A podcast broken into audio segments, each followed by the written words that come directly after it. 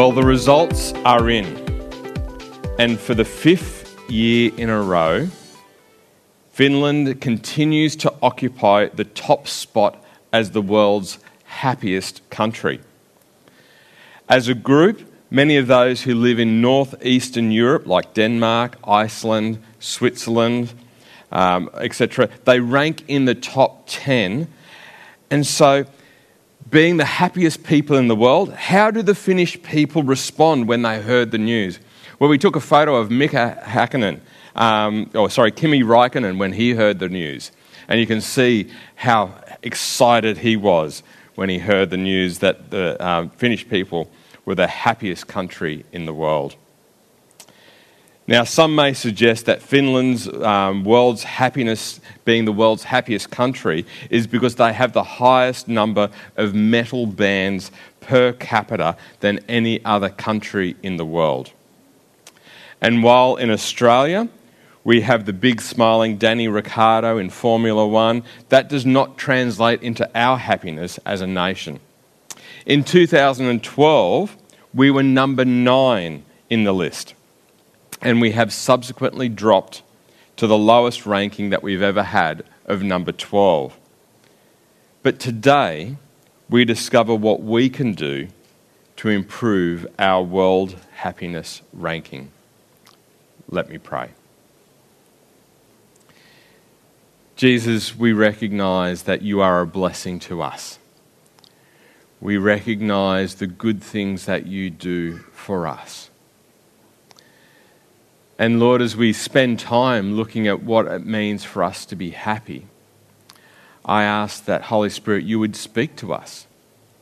That as we open the word that you inspired, that you would encourage us to look at happiness perhaps in a slightly different way as we seek to honour you with our lives today.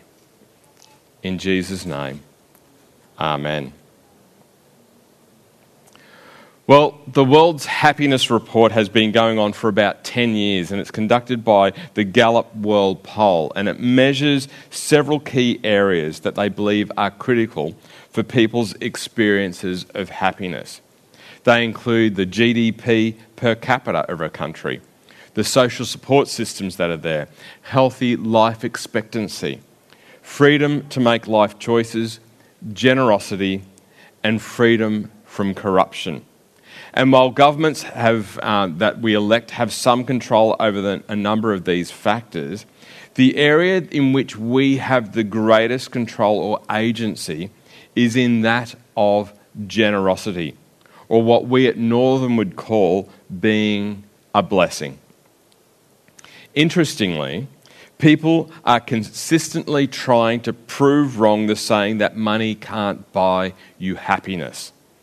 The reality is that once you reach a, th- a, a, certain threshold of income, a certain level of income, the increase in happiness above that level of income will only move in a very small amount, if at all. According to Harvard, a Harvard Business Review article in September 2020, making lots of money will not inevitably boost your happiness. How you spend, save, and think about money shapes how much joy you get from it. But being a blessing is more than just about money. Though, uh, through the eyes of the Gallup World Poll, being a blessing, or as they refer to it, being someone who is generous, includes donating money, volunteering, but also helping a stranger. It should come as no surprise that the Gallup World Poll confirms what Christianity always knew that being a blessing to others is integral to personal happiness. In fact, we discover that Paul wrote about it to new Christians in Galatia. When they were having these competing thoughts about legalism and individuality and individualism, Paul cuts to the chase and in Galatians 6 1 to 10, he calls Christians to discover the true happiness that comes from being a blessing to others. so let's have a brief look at Galatians 6 and discover seven fundamental principles to being a blessing that you might just find helps you to have a happier life as well in the process. Galatians 6 1 to 10, and I'm reading from the New Living Translation. And it says this Dear brothers and sisters, if another believer is overcome by sin, you who are godly should gently you who are godly should gently and humbly help that person back into the right path. And be careful not to fall into the same temptation yourself. Share each other's burdens, and in this way you obey the law of Christ. If you think you're too important to help someone, you're only fooling yourself. You're not that important. Pay careful attention to your own work, for then you will get satisfaction of a job well done, and you won't need to compare yourself to anyone else. For we are each responsible for our own conduct. Those who are taught those who are taught the word of God should provide for their teachers, sharing all good things with them. Don't be misled. You cannot mock the justice of God. You will always harvest what you plant. Those who live only to satisfy their own sinful nature will harvest decay and death from that sinful nature. But those who live to please the Spirit will harvest everlasting life from the Spirit. So let's not get tired from doing good. At just the right time, we will reap a harvest of blessing if we don't give up. Therefore, whenever you have the opportunity, we should do good to everyone, especially those in the family of faith. Now, if we tease out Galatians chapter 6 as a faith community, the first thing that we discover is that being a blessing um, precludes us from taking the position that other people's relationship with God is their business and I should just mind my own. In highly individualistic societies, we can react against others speaking into our lives when it comes to our relationship with God and Australia scoring second after the USA for individualism, we can push back and say to people, How dare you tell me what to do? How dare you speak into my life about my relationship with God? That's my business, not yours. But Paul calls us to be a blessing to others by showing support for others and their spiritual well being, including when it comes to sin. Paul writes Dear brothers and sisters, if another believer is overcome by some sin, you who are godly should gently and humbly help that person back onto the right path. And be careful not to fall into the same temptation yourself. Now, this is not about sticking your nose in other people's business or pointing the finger at people, calling them a sinner. It's about showing loving concern for others. And in love and with gentleness and humility, drawing a person's attention to an area of life that as a Christian they are being let down in. You know, in my teenage years, Kathy Bates was like a sister to me, and she did exactly this for me. I was misbehaving after church one Sunday, and she spoke to me. And I knew that Kathy wanted the very best for me. And she challenged me.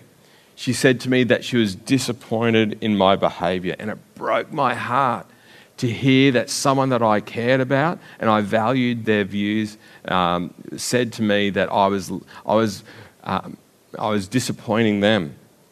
And I knew that she was right. I'm a better follower of Jesus today because Mary is prepared to call me on areas where I fall short. Mary does this with gentleness and out of love for me. And I know that my wife Mary wants the very best for me.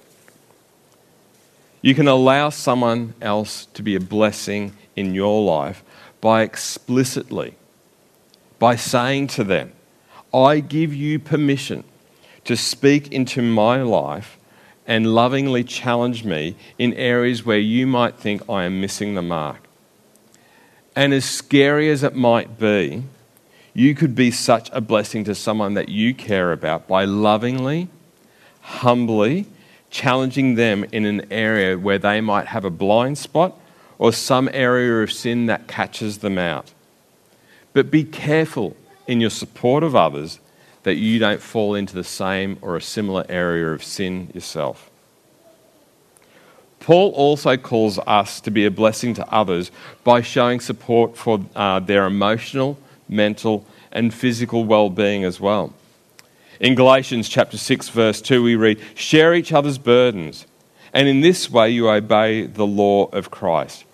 If you think you're too important to help someone, you're only fooling yourself. You're not that important. You're not too important to care. Jesus spoke of the most important commandments loving God and loving your neighbor as yourself. Beyond any social responsibility, as followers of Jesus, we are called to care for others and to share the burdens of others. Those who donate, volunteer, and help a stranger are more likely to be happier than those who don't. In fact, it's been found that even people who struggle to meet their very basic needs exhibit a, a feel good, warm glow when they give to others. We, we have to be careful that we don't just care for others out of a desire to feel good about ourselves. We are a blessing when we act responsibly in our care for others by sharing their burdens and seeking to help them in ways that they find helpful rather than just ways that we think they want. That means we need to listen to them and understand from their perspective what we can do to help.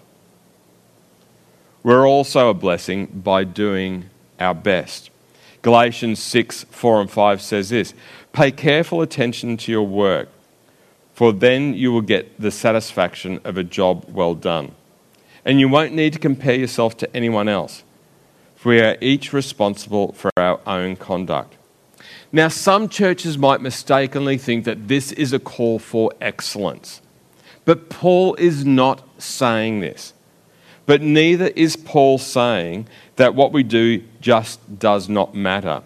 Near enough is not always good enough. I remember talking to a Christian co worker in a manufacturing company that I worked for. And he had this attitude of just doing enough, just doing enough to get by. Um, and he was the first one when it came to knock off time to put down the tools. When it came to uh, smoko or lunch, he'd be the first one to put down the tools and he'd be out the door to get lunch. And then he would be the last to pick them up as well. I chatted to him about his boss and that his boss was actually Jesus. And his work was both an act of worship as well as a witness to those around him. He'd never thought of it like that. We don't worship mediocrities, we worship Jesus. And when we worship Jesus, it should show in how we um, pay attention to the things that we are called to do. It should show in our attitudes to those around us. Doing so helps us to be a blessing to our boss, to those that are calling for us to be involved in various areas of life. Galatians 6:5 talks about bearing or carrying our own load, pulling our weight, carrying our burden. And as a church, we believe that we are global citizens in this. And as such, we are not exempt from this. We ought to be a blessing to the world around us as global citizens. That's one of the reasons why we've tried to reduce our carbon footprint and use of water. We don't want others to be carrying our load for us and expect other countries to do the heavy list lifting or to pay the consequences for us.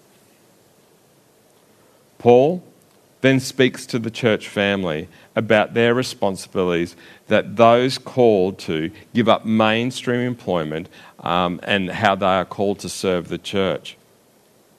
Contrary to misconceptions, everyone, every one of us as Christians are called to serve God in full time ministry. But God does not call everyone to give up other forms of employment to do so. For those who are, then Paul calls for the church family to be a blessing by supporting the ministries of the church and those that are called to give up other forms of employment to serve the church. In Galatians 6 6, he says, Those who are taught the word of God should provide for their teachers, sharing all good things with them. Being a blessing in this way provides the opportunity for us to partner in the work of the church. So rather than being a consumer, volunteering and prayerfully and financially supporting the church and the church's mission has you be a partner in this, in the work that Jesus calls us to do. And that's a blessing to the church and those we support. Being a blessing is influenced by to whom we listen as Paul reminds us in Galatians 6, 7, and 8. If we, are, uh, if we are to be a blessing, we are to be a blessing by listening to the Holy Spirit, not some marketing or social media post. Paul writes, Don't be misled. You cannot mock the justice of God. You will always harvest what you plant. Those who live only to satisfy their own sinful nature will harvest decay and death from that sinful nature. But those who live to please the Spirit will harvest everlasting life from the Spirit. Being prompted by the Holy Spirit to do, to say, to help somehow, it helps us to move from focusing on what's, what's in it for me to what can I do for others. It's a blessed mindset that we have. And I'm sure many of you have heard to be the change that you want to see in the world.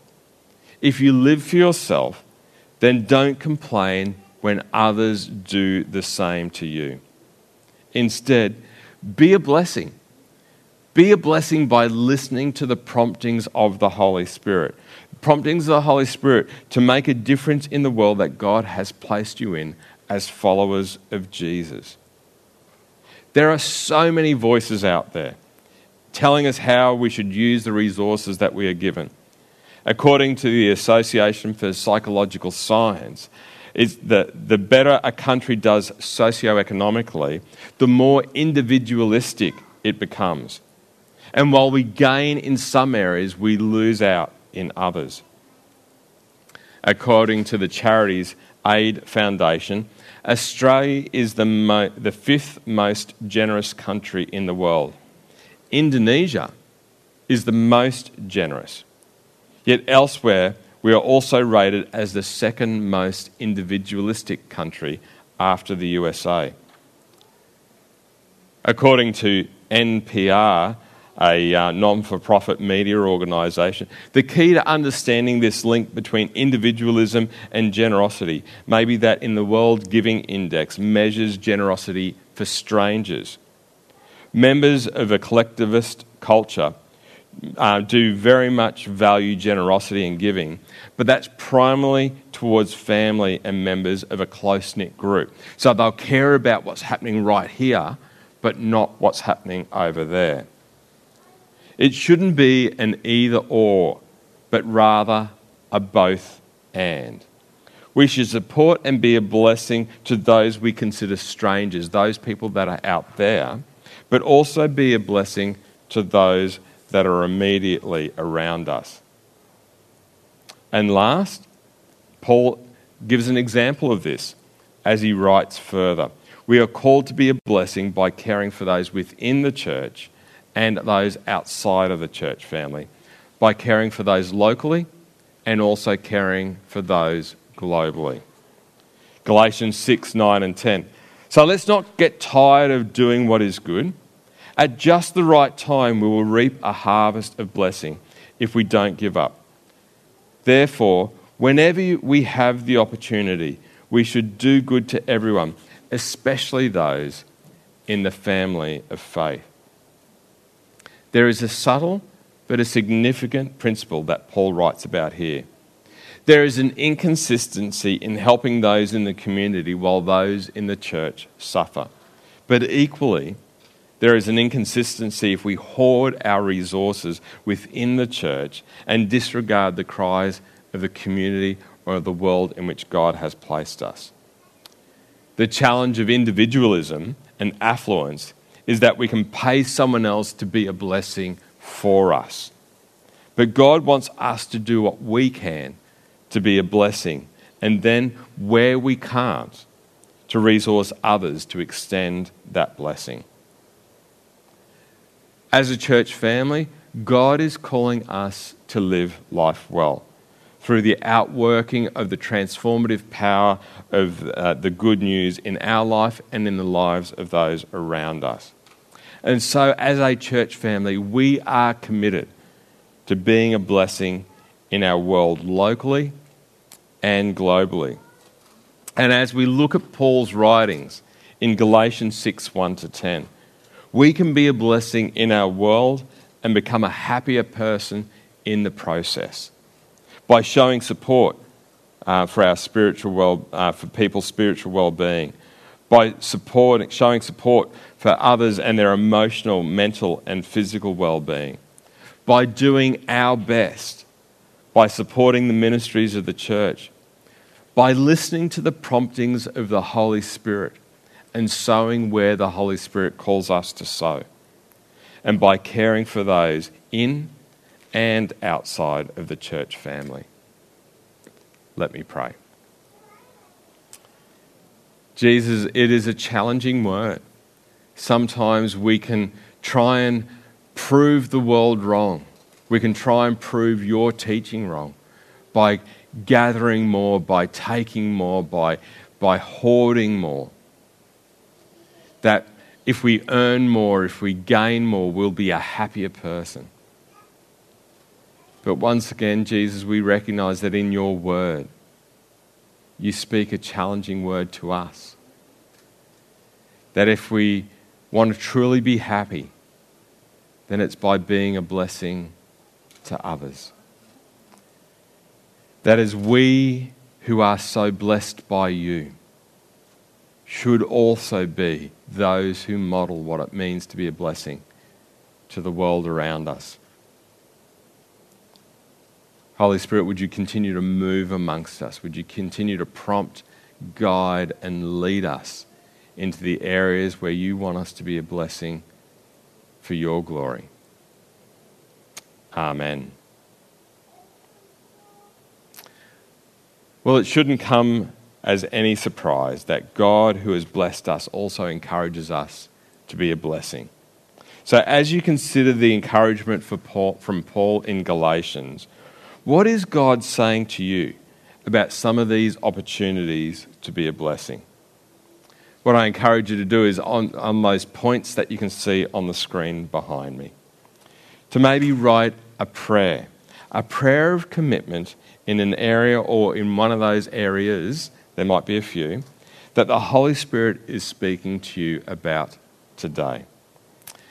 As we um, do that, there's going to be some music played, and I encourage you to respond to the things that God's saying to you today.